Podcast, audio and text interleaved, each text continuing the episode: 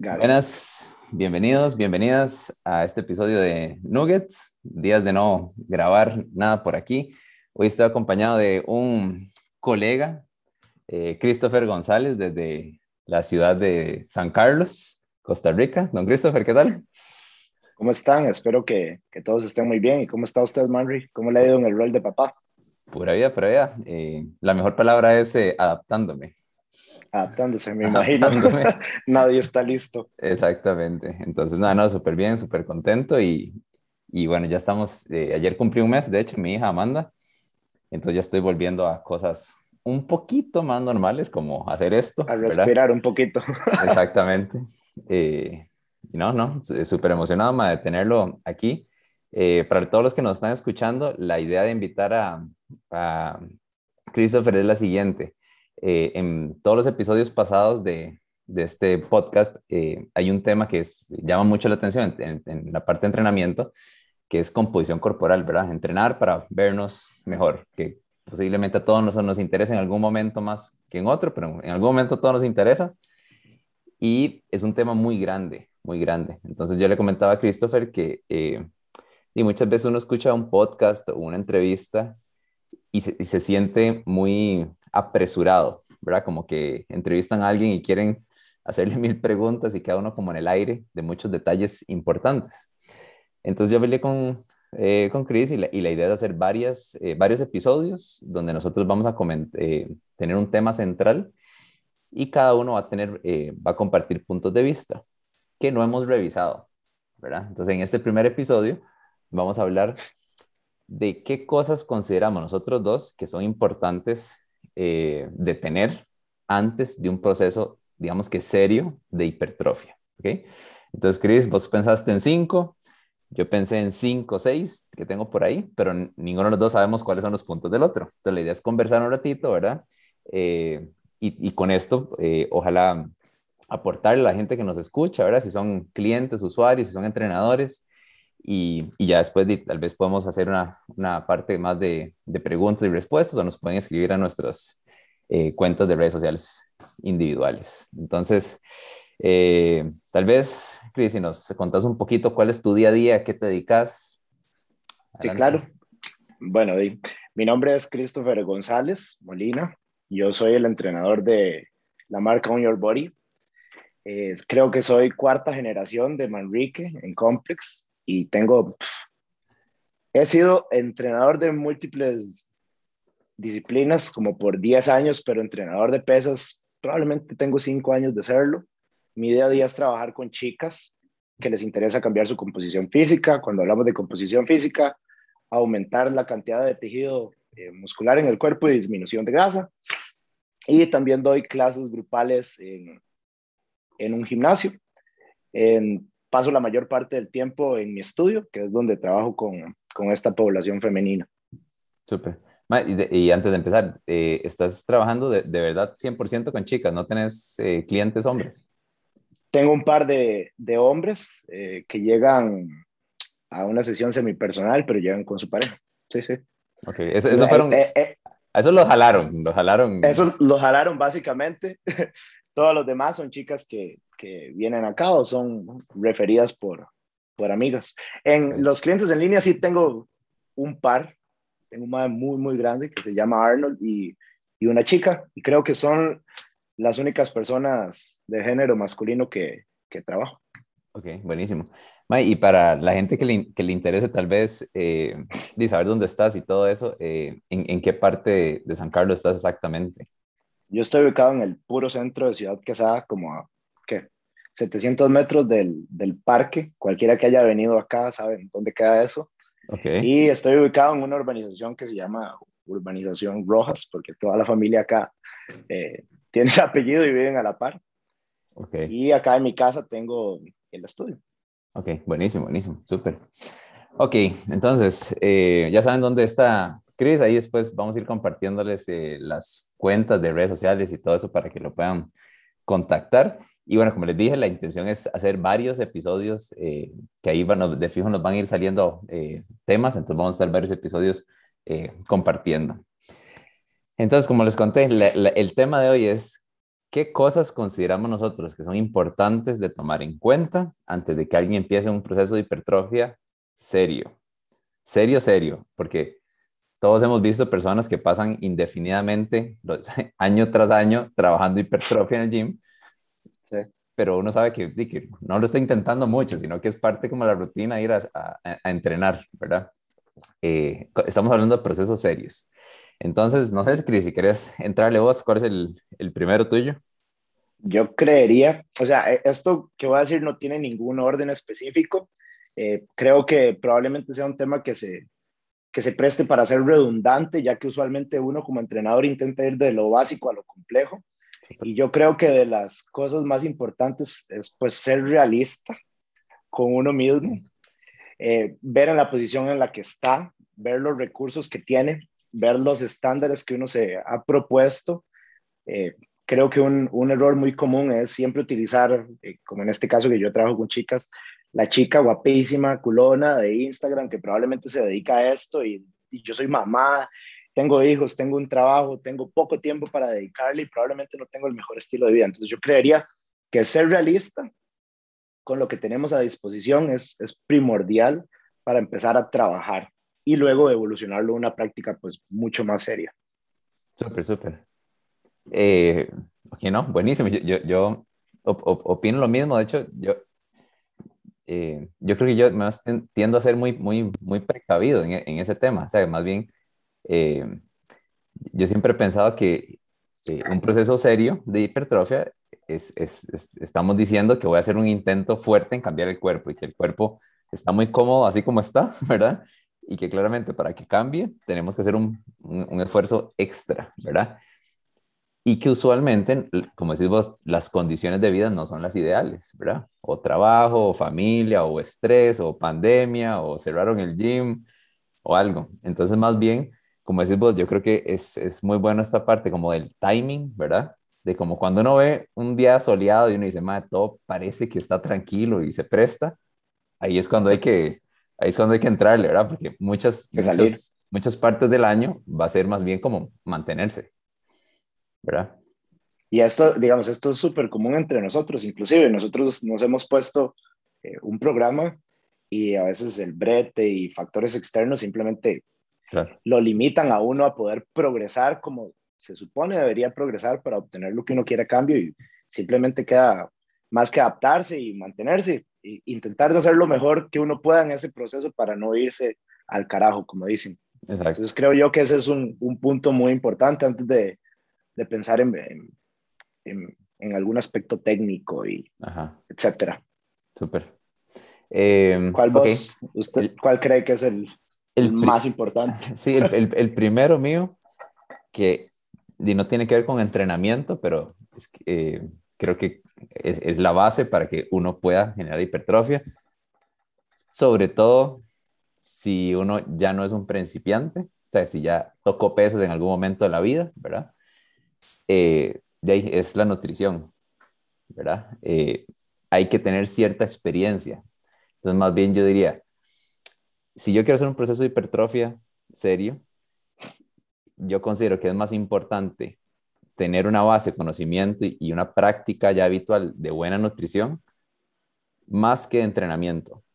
O sea, para mí tengo que ser un poquito más avanzado en nutrición que en entrenamiento. Ese sería el orden ideal para que cuando yo le meto el entrenamiento, de verdad, digámoslo así, la nutrición ya, ya, va, eh, ya va con impulso, digámoslo así, ¿verdad? Eh, las cosas básicas, o sea, eh, obviamente haber tenido algún tipo de asesoría, porque nadie sabe, nadie nace aprendido en temas de nutrición, y menos si queremos hacer un cambio. Entonces, tener, haber tenido algún tipo de asesoría y, y conocer lo básico, de poder reconocer diferentes grupos de alimentos, ¿verdad? Eh, de alguna manera, hay muchas maneras, pero de alguna manera poder eh, hacer algún tipo de tracking o llevar cantidades, ¿verdad? No tiene que ser obsesivo, pero uno necesita saber que le está dando suficiente al cuerpo, ¿verdad? Entonces, que la persona conozca eh, cuáles son sus necesidades como para mantenerse y qué debería de agregar un poquito extra en el caso de querer generar masa muscular. Eh, digamos que para no entrar en mucho tecnicismo, eso, pero ante todo, nutrición. Sí, eh, a mí me parece, de hecho era uno de los puntos que iba a tocar, pero como dijimos, esto probablemente se repita. Eh, sí, a mí me parece, que en el mundo ideal, uno debería empezar por ahí. Claramente todos sabemos que, que no llegamos al, a este mundo de esa forma. Probablemente lo más atractivo siempre es ir y entrenar y luego eso es una consecuencia de todo lo demás. Pero sí, si, si, ustedes tienen la oportunidad de buscar un nutricionista que los empiece a, a, guiar en este proceso, que va a hacer que, que de verdad uno le saque la carnita al entrenamiento, genial. Yo creo que, a no ser de que usted sea una persona demasiado principiante, va a poder obtener un buen resultado sin este aspecto cubierto. Pero si usted no tiene la posibilidad de obtener una ayuda profesional, yo creo que lo, lo mejor que uno puede hacer es ir ingresando un hábito a la vez eh, yo creo que es algo hasta intuitivo. Uno sabe que es una comida tal vez poco más saludable. Yo no quiero eh, utilizar un vocabulario poco apto. Eh, pensemos que hay alimentos con un perfil nutricional más alto, son menos densos en calorías y todo lo opuesto. Hay alimentos con, con un mayor perfil calórico y con perfil nutricional o más bajo, ¿ok? Entonces, primero, como empezar haciendo estas, estas mejoras en escoger este alimento que sé que me puede ayudar más a mi meta versus este. Luego ya empezar con algún tipo de traqueo, enseñarle al cliente que, bueno, usted quiere comerse la palma de su mano de proteína y un puño es el carbohidrato, la mitad del plato son vegetales y eventualmente, pues, si ya uno está en, en, este proceso de forma más seria, introducir un, un traqueo más serio, pesar las cosas, etcétera. Yo creo que ese, ese es un, uno de los puntos que yo también quería tocar y creo que, que da pie al siguiente de mi parte. No sé si puedo continuar. Dale, de una vez. Que si, si, nunca hemos hecho nada, pues empezar con poco en, en esto es básico. Vaya al gimnasio primero.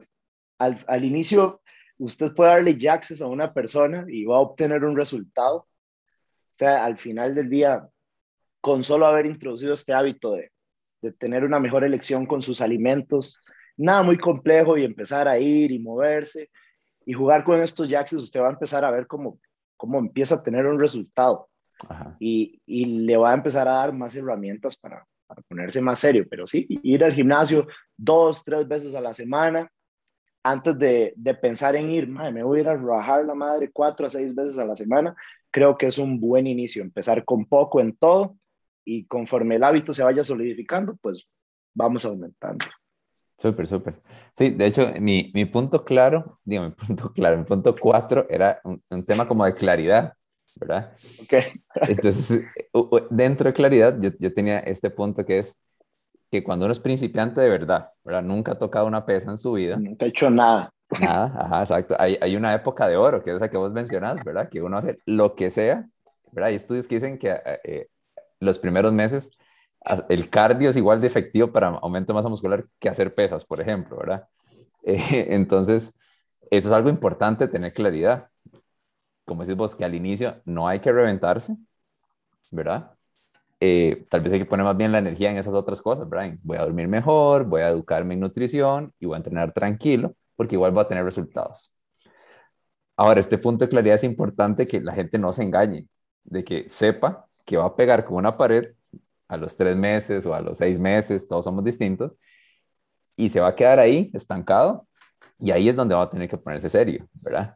Eh, eso es importante mencionarlo, porque hay gente que se mete en gimnasio y ve cambios súper lindos y cree que toda la vida es así, ¿verdad? Entonces lo, lo, ve a uno que tiene 10 años de entrenar y le dicen, madre, pero di, ¿usted qué ha hecho estos 15 años de entrenar? Y bueno, es por eso, es porque no todo es, eh, no todo progresa eh, indefinidamente. Hay, hay, fuertes mesetas ahí de, estancamiento. Em, en cuanto a esto, en tu, en tu experiencia, Cris, ¿cuánto, como, como, cuánto tiempo has visto vos que, que, que dura ese periodo así mágico de...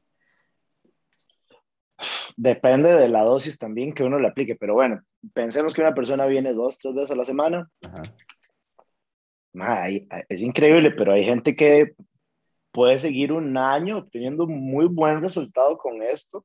Eh, yo sé que en la literatura a veces hasta proponen dos años obviamente no todos somos iguales, pero sí, un, año con tres sesiones eh, a la semana, teniendo los otros aspectos bien y poniéndole bonito, en esta época de oro uno obtiene un, buen resultado, ya luego hay que cambiar el plan y ponerse muchísimo más serio y, y sangrarlo un poco más. que eso es algo que la gente, yo creo que nunca, no entiende la magnitud de eso. Que, que, realmente para entrar a un proceso de hipertrofia es súper duro intentar llegar a estos niveles que uno ve usualmente en las redes sociales. Exacto. Mi mejor consejo, continúe, continúe. una, una, pregunta es, digamos, a mí me gusta mucho pensar en, en procesos, ¿verdad? Como, no, no como, digo, entrenar hipertrofia, ¿verdad? Eh, eh, sin, sin poner un límite de tiempo, primero porque como mentalmente a mí me gusta trabajar con metas, ¿verdad? Como tener un poco claro hacia dónde voy. Y lo otro porque tengo muy claro, y por experiencia, no tanto como entrenador, sino experiencia personal, de que eh, la motivación llega hasta un punto, ¿verdad? Entonces, personalmente, no como coach, personalmente, ¿cuánto tiempo sabes vos que puedes mantener un programa eh, fuerte que estás empujando algo? No de mantenimiento, sino cuánto tiempo vos personalmente sentís, ma, yo puedo darle duro tres semanas, ocho semanas, doce semanas, vos. Me, está preguntando a mí. Sí, usted como practicante. seis meses. Seguido, ¿sí? Seguido, lo he hecho, lo acabo de hacer hace poco y me tuve que dar un break con un programa de fuerza. Ya sentía que me quería partir a la mitad, ya estaba harto de la vida, yo ya quiero hacer algo diferente, necesito ese break psicológico, quiero, quiero hacer otras cosas. Ok. Y hice como un, un periodo de mantenimiento de un mes en donde el volumen, llegamos ahí como a la dosis mínima efectiva. Resenti, reset, ¿Cómo era la palabra? Resinteticé todo de nuevo y ahora me siento de nuevo súper motivado y con energía para volver a cargar otro periodo más. De hecho, tengo un, esta es mi semana de descarga. Y, y, y, a nivel de clientes, ¿cuánto recomendás vos eh, en cuanto a procesos? Tiempos de procesos. Definamos la meta específica. Usted dice, ¿qué periodo de tiempo yo empujo al cliente Ajá. digamos hacia que esto que él anda buscando? Sí, digamos que tenés, en, en, tu caso sería, tenés una chica que quiere eh, hipertrofia, ¿verdad? Sí. Y ella no sabe ni, en realidad tal vez uno como entrenador tampoco sepa cuántos kilos extra de músculo se necesita, pero ella tiene visualmente algo como que quiere alcanzar. Tal vez una foto de ella misma de hace años o una referencia, como dijiste, de Instagram, lo que sea. ¿Cuánto tiempo recomendás vos a una persona que empuje fuerte en un proceso de hipertrofia? Ah, para llegar a la meta, ese es el, ese es, ese es el, el endpoint digamos. Ajá. Ver, lo que sea necesario, no le puedo dar una, una respuesta específica. O sea, si, en el, si en el proceso hay que hacer breaks, los hacemos. Ajá, Por eso, en tu exacto, más o menos, perdón, esa, esa, es la pregunta, es en tu experiencia con la mayoría de tus clientes, ¿cuánto has sentido vos que dura motivado?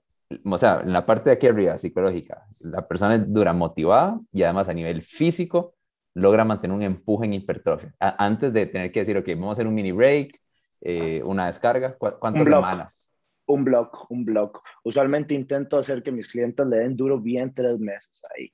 Le den duro tres meses, la podemos chilear un poquito, luego otros tres meses más fuerte. Ok, También depende mucho del cliente, ¿verdad? Tengo clientes que son muy similares a uno, son unos intensos y entonces su motivación es bastante constante, se le puede empujar un poquito más, pero sí, si queremos como sacar un average, tres meses.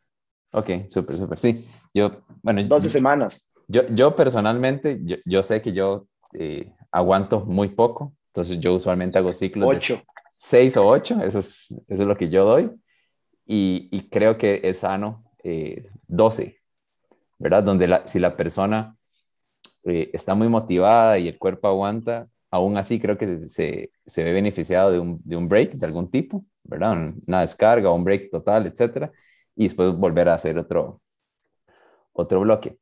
Con esto, que, ¿a qué quería llegar? Que creo que para alguien que va a empezar un proceso de hipertrofia, es, es bueno y es sano mentalmente saber que, que es bueno eh, setear como metas de corto plazo. O sea, que, voy, que puedo lograr en, en 12 semanas, ¿verdad?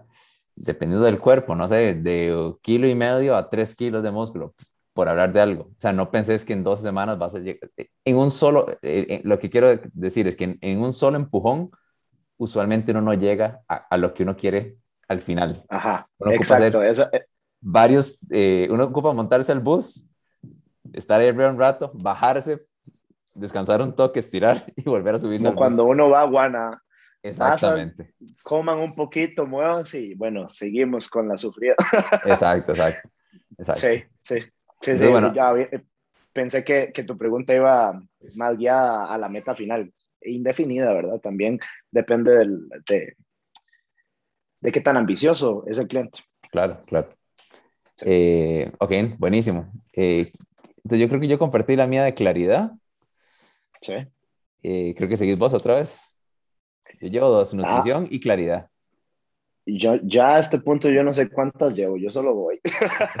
vamos, vamos a pensar en hacerse bueno en lo básico, que es algo que, que, la gente subestima, en el gimnasio específicamente, o sea, ir y aprender eh, a realizar bien los movimientos, desarrollar una buena técnica, inclusive es argumentable decir que hay que cumplir con ciertos estándares de fuerza, pero a mí en lo personal, como entrenador, me gusta eh, enfocar la atención del cliente a este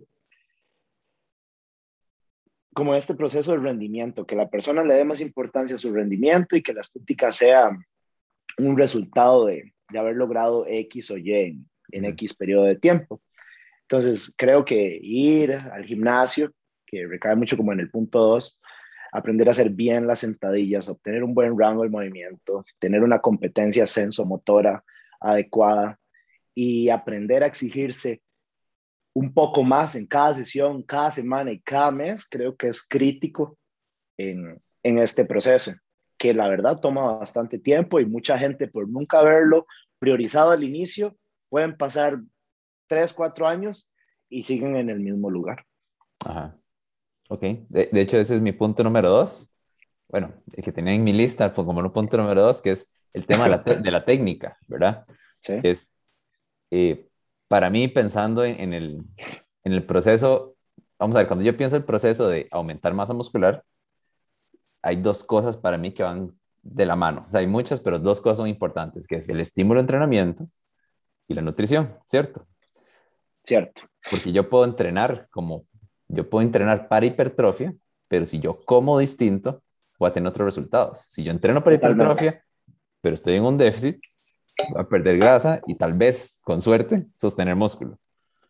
Entonces, si yo estoy hablando de un proceso de hipertrofia, eh, estoy hablando en, en el contexto grande, entreno para hipertrofia y como para hipertrofia. ¿Sí? En ese orden, yo diría que lo, lo, una buena estrategia es mientras yo empujo y limpio mi tema de nutrición o mejoro mi tema de nutrición si es que no conozco mucho, mi enfoque en el gym debería ser técnica, como mencionas vos, ¿verdad? No necesariamente reventarme, sino mejoro la nutrición y técnica. Ojalá consiga, eh, ojalá puedan estar con el mejor coach posible en cuanto a ese, ese eh, toque específico que es técnica, que el coach sepa observar bien, ¿verdad? Y, darles buenos consejos.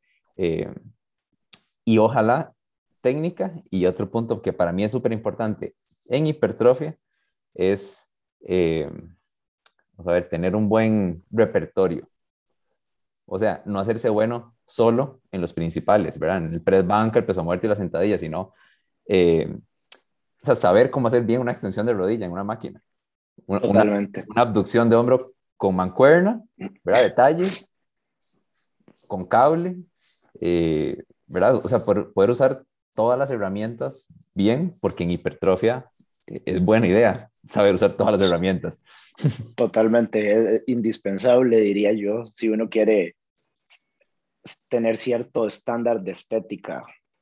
Exacto, exacto. Sí, yo, yo, yo opino igual que Osman. Creo que para una persona que está iniciando, yo le diría, que que bueno, primero las, en las sesiones que vaya, tenga como prioridad unos cuatro movimientos en los que en un periodo, ya ajustándolo a todo lo que hemos hablado, de estos tres meses, le damos un, buen énfasis de desarrollo de la fuerza y que al final del entrenamiento en esa sesión empecemos a, trabajar todos estos otros ejercicios que no son multiarticulares, por decirlo así, eh, que nos van a dar ese estímulo extra, nos van a trabajar zonas mucho más estéticas, en este caso los maes con sus abducciones de hombro, chicas con alguna abducción de cadera, etcétera. Todo, todo, todo es bueno en el mundo de la hipertrofia. Exacto. Pero, pero sí hay, hay ciertas cosas que al inicio nos van a proveer el mayor beneficio por el tiempo invertido y que son estos movimientos que llamamos los básicos, que aunque usted tenga un año, diez años, los va a seguir haciendo. Exacto. Ok, buenísimo. Eh, ok, uno, el, siguiente punto mío era un tema sobre, sobre zonas musculares. Ok, okay. entonces, eh, vamos a ver, si uno está empezando, ¿verdad? Es principiante, es buena idea eh, aprender de todo, como hablamos ahora, ¿verdad? Es buena técnica y trabajar todo el cuerpo en general, ¿verdad? O sea, no, si es un madre, no dejar las piernas descuidadas, si es una chica, no reventarse solo las piernas y, y, y, descuidar la parte de arriba, ¿verdad? O sea, hacer lo más integral posible, teniendo en cuenta que primero somos seres humanos y después queremos vernos bien, pero que hay un tema de función y salud de base que es importante. Ahora, eh, cuando hablamos de un proceso serio de hipertrofia, creo que es buena idea eh, tener claro cuáles son los grupos musculares que van a apoyar más esa visión estética que yo quiero lograr, ¿verdad?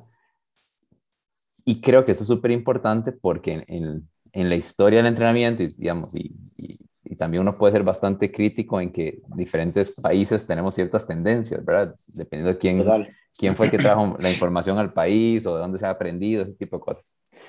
Entonces, que, eh, eh, ejemplos para eh, aclararlo para la gente que nos escucha. por ejemplo, si yo soy un, un MAE y yo quiero lograr esa forma en, en, V, digamos, que se ve más grande eh, arriba y, la cintura un poco más eh, delgada. Eh, uno podría decir que los músculos más importantes para lograr eso es tal vez deltoides y o hombros, perdón, para que todo el mundo entienda, y tal vez los músculos dorsal ancho, los de la espalda, ¿sí? Dorsal ancho, correcto. Podrían ser de los que más colaboran en esa forma. Pero históricamente y por gustos de nosotros los maes, nos encanta hacer pecho. ¿sí? O bíceps y tríceps, ¿verdad? Que no está mal y hay que hacerlo y se le puede dar fuerte y todo bien. Ahora, si uno no tiene claro esas, ese tipo de cosas, ¿verdad? En el caso de las chicas, eh, el énfasis que hay que darle al glúteo si quieren más glúteo que piernas, tal vez nuestros programas de entrenamiento no son tan específicos, ¿verdad? Entonces no llegamos a lograr lo que, lo que queremos visualmente, porque resulta que mi, mi, mis programas de tren superior son un 60% de pecho, ¿verdad? Y no tengo nada de espalda, nada de hombro. O como le pasa a muchas chicas, ¿verdad? Sacan unas piernotas, cuádriceps, ¿verdad? Y los isquiotibiales enormes y tal vez los glúteos nunca se desarrollan como quisieran y es por falta de especificidad en el diseño, ¿verdad? O sea, no hemos dejado claro qué zonas musculares son las que más nos interesan y el programa no lo, y no lo representa, ¿verdad? No sé qué, qué opinas al respecto. No, claro, totalmente. Creo que es un, un caso que sucede muy comúnmente en CrossFit porque la disciplina no, bueno, ahora las cosas son muy diferentes, pero eh, usualmente cuando uno va a un gimnasio no ve que alguien esté eh, prescribiendo un hip thrust o una abducción de cadera para ayudar a que estas zonas no queden rezagadas y, y solo desarrollen esta estética en, en los cuádriceps y, y los isquiotibiales en, los más es súper común, claramente. Yo creo que esto obviamente tiene ahí el aferro emocional, quieren el pechote y los brazotes, pero realmente el, el ser humano, uno porque sabe y entiende, pero el ser humano lo ve a usted la primera y lo va a ver como, como una sola cosa, ¿ok? Que va a, representar eh, algún estándar eh, visual de estética. Y uno en, el mundo ideal quiere esta forma de V y para eso se necesita un proceso muy diferente. Y más bien al solo dedicar este volumen a estas zonas específicas, terminamos obteniendo lo mismo. Entonces, yo le recomendaría a la gente hacer un análisis de necesidad. Eh, creo que es un concepto que, que utiliza Mike Israetel y es realmente ver cuáles son mis puntos débiles. Si yo realmente soy un Mike que tiene tres años volándole al pecho, es poco probable que sea mi zona débil y si yo me quiero ver mejor y estoy dejando los, los hombros y las piernas botadas, pues es inteligente, aunque creo que esto se sale un poco del, del tema de alguien principiante, ¿verdad? Pero creo que es inteligente que se haga un periodo en donde uno inicie sus sesiones con estas zonas débiles, le dedique más trabajo a ellas y deje estas zonas que ya tenemos eh, fuertes y desarrolladas un poquito ahí como en, en la parte trasera del mantenimiento. Eso es. Y, y, y, aún más importante, creo yo, si uno no dispone de tanto tiempo y energía, ser más precavido con eso, ¿verdad? Porque si no, no vamos a poder dedicar todos nuestros recursos adaptativos a, a, estas zonas para que crezcan. Entonces es buena idea disminuir lo que ya tenemos bien y empujárselo a lo que tenemos malo nos falta. Ajá. y, en, y en tu experiencia, eh, vamos, si tuvieras que agarrar eh, así en generalidades, ¿verdad? Sí. En, en, chicas, vos, ¿qué dirías que son las cosas que más se dejan de lado, ¿verdad? Eh, que, que, se omiten y que vos dirías, pucha, si la mayoría de chicas, siendo generalista, ¿verdad? Si la mayoría de chicas le apostaran más a esto, esto y esto, les ayudaría mucho. Y lo misma, la misma pregunta con Maes apostarle a esas zonas que yo creo dejan botadas, pero que harían la diferencia en ellas. Exacto. E, espalda y hombros en las chicas. Yo prescribo espalda y hombro en las chicas mucho. Considero que se ven muy bonitas y ayuda en una zona muy importante que, que a ellas les interesa mucho y es en esta apariencia de cintura delgada. Al igual que los más, esta forma de V aplica para, para las mujeres, no, no hay mucha diferencia visual de, en esto y, obviamente las, las piernas, pero eso ya está implícito que ellas la aman. Espalda y hombro sería algo que yo le, le, le daría un poquito más de énfasis siendo mujer a mi físico y como más piernas y hombros, muy fuerte, muy, muy fuerte. Yo sé que se siente horrible entrenar piernas, pero si no lo hacen, se van a ver siempre como este como este más de zanahoria que nadie quiere. Exacto, exacto. Ok, no, no, totalmente ¿Vos qué pensás? totalmente de acuerdo. Creo que hombros, eh, y para ser más específico, y ojalá poder ayudar más a la gente que nos escucha, eh, la parte lateral y la parte posterior del hombro, ¿verdad? Del hombro, correcto, la sí. la parte anterior eh, funciona en muchas cosas que más bien sobreusamos a veces, como los press y push-ups, y se hacen muchos burpees o cosas así, ahí está, o fondos, ¿verdad?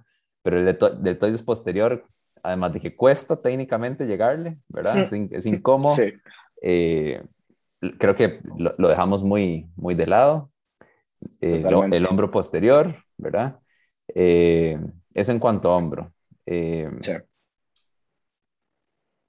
En piernas, yo lo que diría es que creo que hasta, hasta hace no mucho tiempo se veía solo como, como, como entrenamiento de piernas, ¿verdad?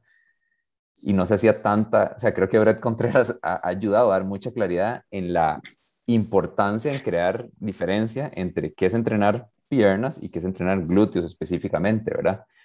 Totalmente. Y, y yo creo que sí, que o sea, es muy válido no decir, no, es que voy a entrenar piernas y yo sí entreno piernas. O sea, si, si, si tenemos chicas escuchándonos, es buena idea que, que, que analicen su entrenamiento en qué es para glúteos como tal y qué estimula el cuádriceps, que es el músculo del frente del muslo por aquello, y los isquiotibiales, que son los músculos que están por detrás del muslo.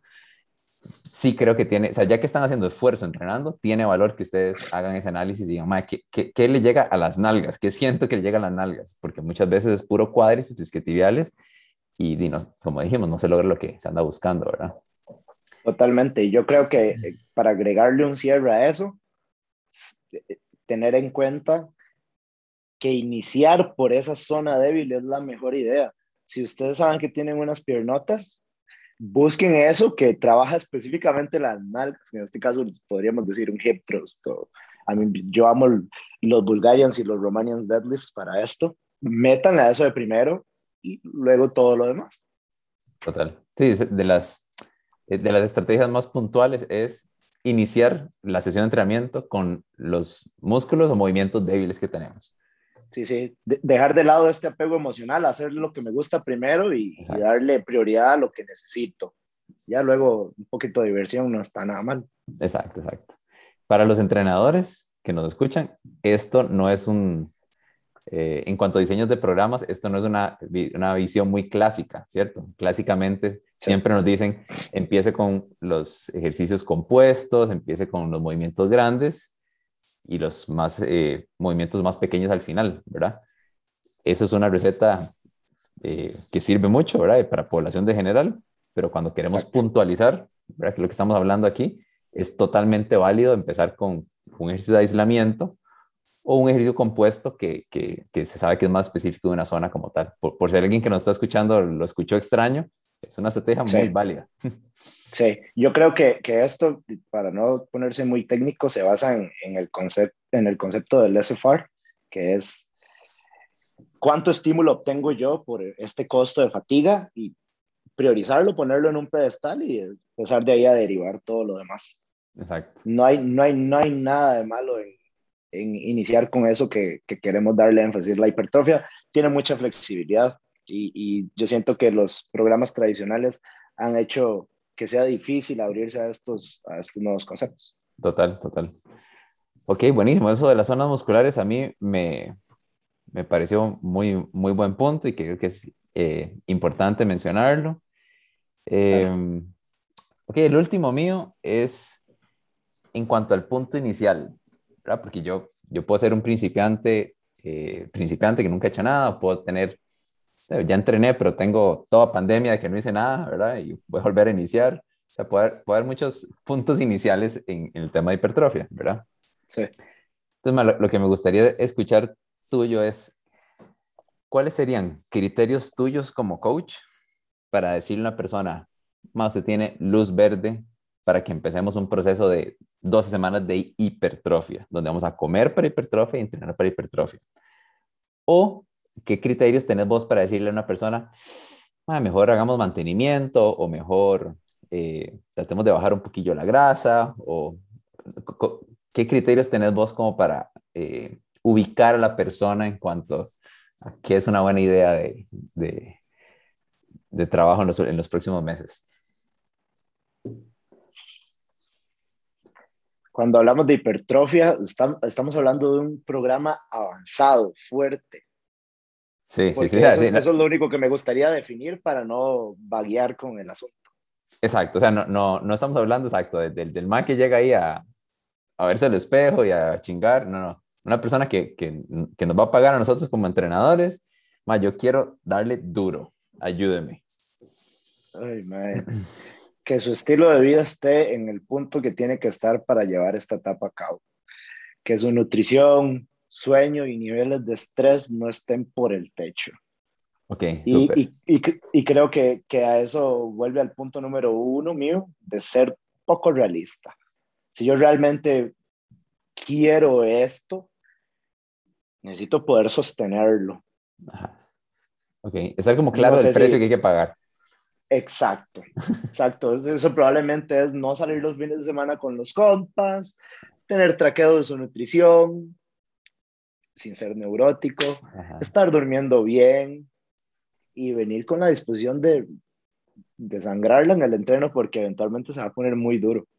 Ok, buenísimo. Ahora, en cuanto, eh, para ser un poco más específico en la pregunta, en, cuanto, en cuanto a porcentaje de grasa, vos tenés, eh, usás eso como una referencia para que alguien empiece un proceso de pérdida de grasa o, o, o, no te importa el porcentaje de grasa de la persona al inicio del proceso? No es que no me importe, claramente me importa, el, el tema es que teniendo contemplado el, el, tema nutricional y sin un programa muy avanzado, vamos a empezar a, a llevar los números a nuestro favor, ¿verdad? Que es bajar okay. la grasa y aumentar la masa muscular. Yo diría, ¿usted quiere que le estandarice porcentajes para hombre y mujer? No, no, pero no sé si, si usas algún parámetro para ubicar un poquito a la persona.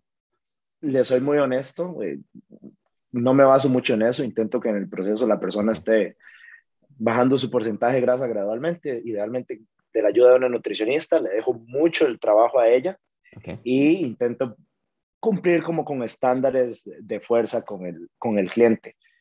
Súper. Que me van a dar tal vez más información de si esta persona está lista para tolerar algo mucho más avanzado. Pero no me baso muchísimo en eso.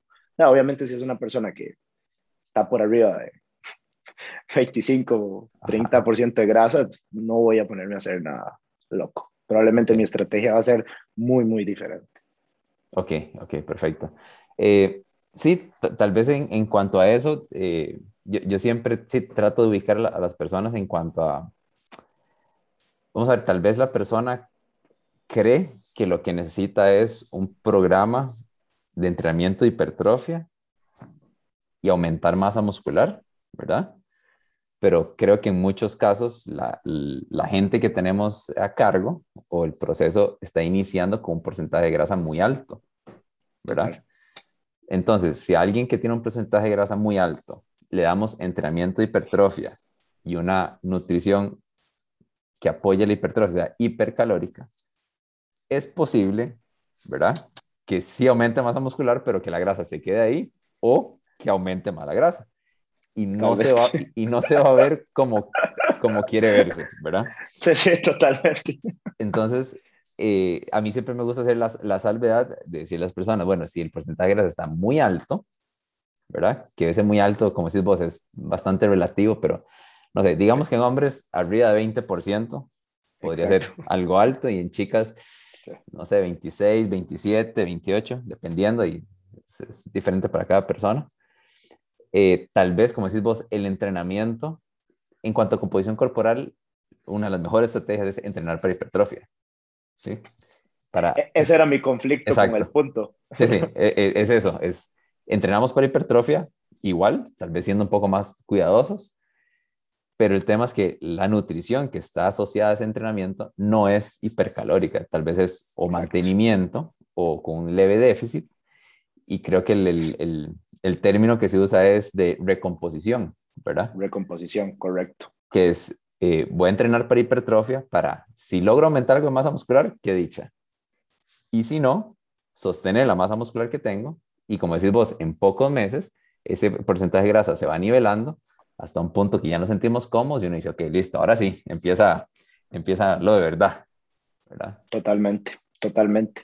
Por ahí. Totalmente. Si, si hablamos de eso, las chicas acá manejan inclusive 20, 19 en porcentaje de grasas usualmente y los más, no tengo muchos, pero les recomendaría a todos que anden alrededor de 15, 12% de grasa, creo que es un, un, sweet spot. Y obviamente esto también va a depender de, de, la persona y su comodidad con su apariencia física, que es algo por lo cual no me gusta generalizar. Total, total, sí, sí. Sí, sí, hay gente que se siente súper cómoda con... Y, no, hay gente que se siente súper cómoda y se ve muy bien con 16, 17 grasa. Y hay gente que no se siente cómoda y no se ve tan bien con un 12, ¿verdad? Entonces, sí, totalmente. Totalmente, ok. Buenísimo. Eh, yo creo que en cuanto a puntos, los dos compartimos como ideas como a tomar en cuenta antes de empezar un proceso de hipertrofia, ¿verdad? Sí. Ahora, tengo una pregunta, la, la, contesto yo primero, ¿verdad? Y después le das voces. ¿Por qué? O sea, ya hablamos de qué hay que tomar en cuenta antes de un proceso, pero la pregunta fundamental es, ¿por qué quiero yo hacer un proceso de hipertrofia? O ¿por qué usted, chica, quiere hacer ese proceso de hipertrofia, verdad? El por qué es importante.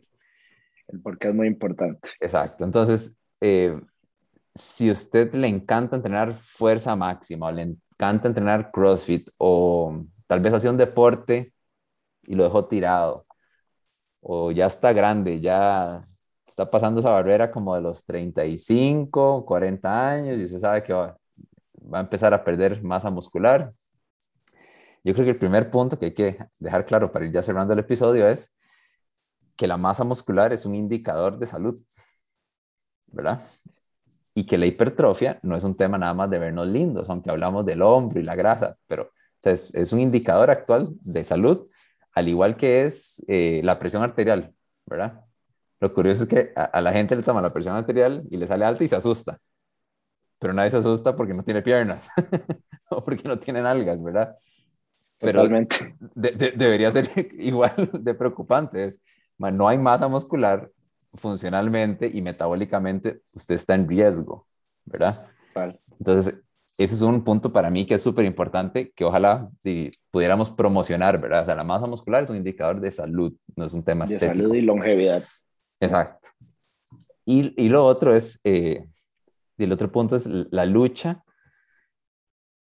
Dos puntos más. La lucha eh, contra la edad, ¿verdad? Que después de los 30, 35 años, eh, todos experimentamos pérdida de masa muscular si no hay un estímulo suficiente. Entonces, eso es importante. O sea, tal vez a usted no le interesa y nunca le interesa el tema de la hipertrofia como tal, pero después de cierta edad es algo que hay que revisar. Entonces, yo, yo, creo que es bonito y tal vez tenerlo en mente y decir, tal vez a mí no me interesa. O sea, yo pongo en el caso de, de, alguna chica, una señora, ¿verdad? Que me gusta bailar, me gusta hacer yoga, me gusta hacer eh, caminatas en la montaña, ¿verdad? Pero tal vez sería como bonito decir, voy a dedicar ocho semanas o 12 semanas al año a hacer un proceso de hipertrofia que a los 5, a los 10 o a los 20 años me mantenga bien y me permita caminar en la montaña, hacer mi yoga, bailar, ¿verdad? que ayude a ralentizar este proceso natural. Exacto. Que, que nos dé la capacidad de envejecer dignamente también. Creo que, es algo que a mí me motiva mucho desde ya y lo veo a futuro. Veo totalmente en algún punto dándole prioridad a eso, aunque creo que ya de forma indirecta todo se cubre por mi práctica actual. Pero sí, algo que a mí me motiva muchísimo es, es poder llegar a Rocco, toro, sintiéndome y moviéndome bien, no jorobado, lleno de dolores por todo lado. Entonces sí, definitivamente la, la, masa muscular no es solo un aspecto estético. Sí. Yo creo que no le podría agregar nada más a todo lo que usted dijo. No, y, y, vamos a ver, a mí lo que me interesa mucho es como crear la, como la tranquilidad de que la gente entienda que el tema de, de hipertrofia no, no, hay, no tiene que ser constante. O sea, no, no, no tenemos que encerrarnos en decir, ah, es que yo lo que hago es hipertrofia, entonces todo el año hago hipertrofia. No, no, o sea, usted puede hacer todo lo que usted quiera y dedícale, dedícale exacto, un, un, un, bloque, un periodo de tiempo al año donde déle prioridad un poquito a esa parte de masa muscular, ¿verdad? Y curiosamente los estudios han, han demostrado que mantener esa masa muscular no es tan difícil. O sea, es muy difícil ponérsela encima, pero una vez que uno la tiene, es bastante fácil sostenerla. Entonces no significa que tenemos que pasar metidos en el gym haciendo hipertrofia todo el año. O sea, eh, eso creo que es un punto importante a nivel de, de salud, ¿verdad? Entonces creo que esos puntos eran bonitos como para que la gente entienda de otro contexto por qué vamos a hablar varios días de hipertrofia y que no es un tema nada más de, de verse lindo, ¿verdad? verse linda. Eh, y, y, que tiene que ver con salud y funcionamiento. No sé si quieres agregar algo más antes de ir cerrando este episodio. Tal vez un dato técnico y, uno anecdótico. Claro. Que, que, creo que a la gente le puede ser de utilidad. Eh, como usted dijo, la masa muscular es, es muy difícil ponérsela encima, pero luego mantenerla es bastante sencillo. Creo que, que un dato informativo para la gente que nos pueda escuchar es que en la literatura se dice que con ocho sets fuertes por grupo muscular usted puede mantener lo que actualmente tiene Imagínense lo que es distribuir eso en una semana, es bastante sencillo. Y anecdóticamente yo les puedo decir que, yo he mantenido mis piernas con cuatro sets fuertes semanales y no he visto diferencia visual. Y de hecho en otras zonas claramente soy diferente, pero por eso recalqué que era experiencia anecdótica. No sé si a usted le ha pasado algo similar. Sí, o sea, de, creo que hasta así, exacto, después de cierto punto se vuelve más un tema, sí, o sea, creo que es más un tema de sensación y, psicológico, ¿verdad? El que uno cree que se está desinflando y que uno se siente más flojillo, ¿verdad? Porque claro, si uno está acostumbrado a llevar palo y andar siempre tallado, ¿verdad? Eh, después de dos, tres semanas de estar entrenando con poco volumen, tal vez una o dos sesiones a la semana, el cuerpo se siente distinto, ¿verdad? Pero no significa que estructuralmente realmente estamos perdiendo masa muscular, ¿verdad? Eh, ahí es donde tal vez volvemos al mismo tema. Nutrición y estilo de vida juegan eh, un papel súper importante. O sea, esa masa muscular se puede sostener bien con poco entrenamiento cuando uno no, no se está muriendo el estrés, duerme relativamente bien y come suficiente. come suficiente, correcto. Eso es muy importante. Comer lo que se tiene que comer es como echarle la gasolina al carro. Exacto. Si, si usted quiere mantener esta figura actual, ¿verdad? Yo creo que eso sería para cerrar, ¿verdad, Manry? buenísimo, excelente. Más bien, eh, mil gracias. No sé si, si querés dar tu cuenta de Instagram o algo así para que la gente que nos escuche ya pueda conectarse con vos y, igual estaríamos eh, viéndonos en próximos episodios. Bueno, primero que todo agradecerle a usted por la oportunidad. A mí me, me fascina hablar de estos temas y, y, que usted me dé el espacio es algo que valoro muchísimo. Buenísimo. Eh, mi cuenta en Instagram sale como onyour.body. Eh, así me pueden encontrar y cualquier pregunta que quieran aclarar, eh, con todo gusto. Y para cerrar, tener mucha paciencia. La analogía de pensar que esto es una maratón es tan, tan cierta. Nadie que no use una ayudita por fuera logra esto de la noche a la mañana. Así que mucha paciencia, ser constantes y ser sostenibles. Yo creo que todos los puntos que vimos en este podcast eh, pueden, pueden ayudar a, a completar esto de forma menos estresante. Excelente. Entonces, para todos los que nos escuchan y quieren ya lo más técnico y específico, en los próximos episodios lo, van a, lo vamos a, tratar de desmenuzar más. Este era el, el, el de introducción, entonces eh, ahí vamos poco a poco. Por ahí, Cris, buenísimo, nos vemos. Nos vemos. más, hasta luego.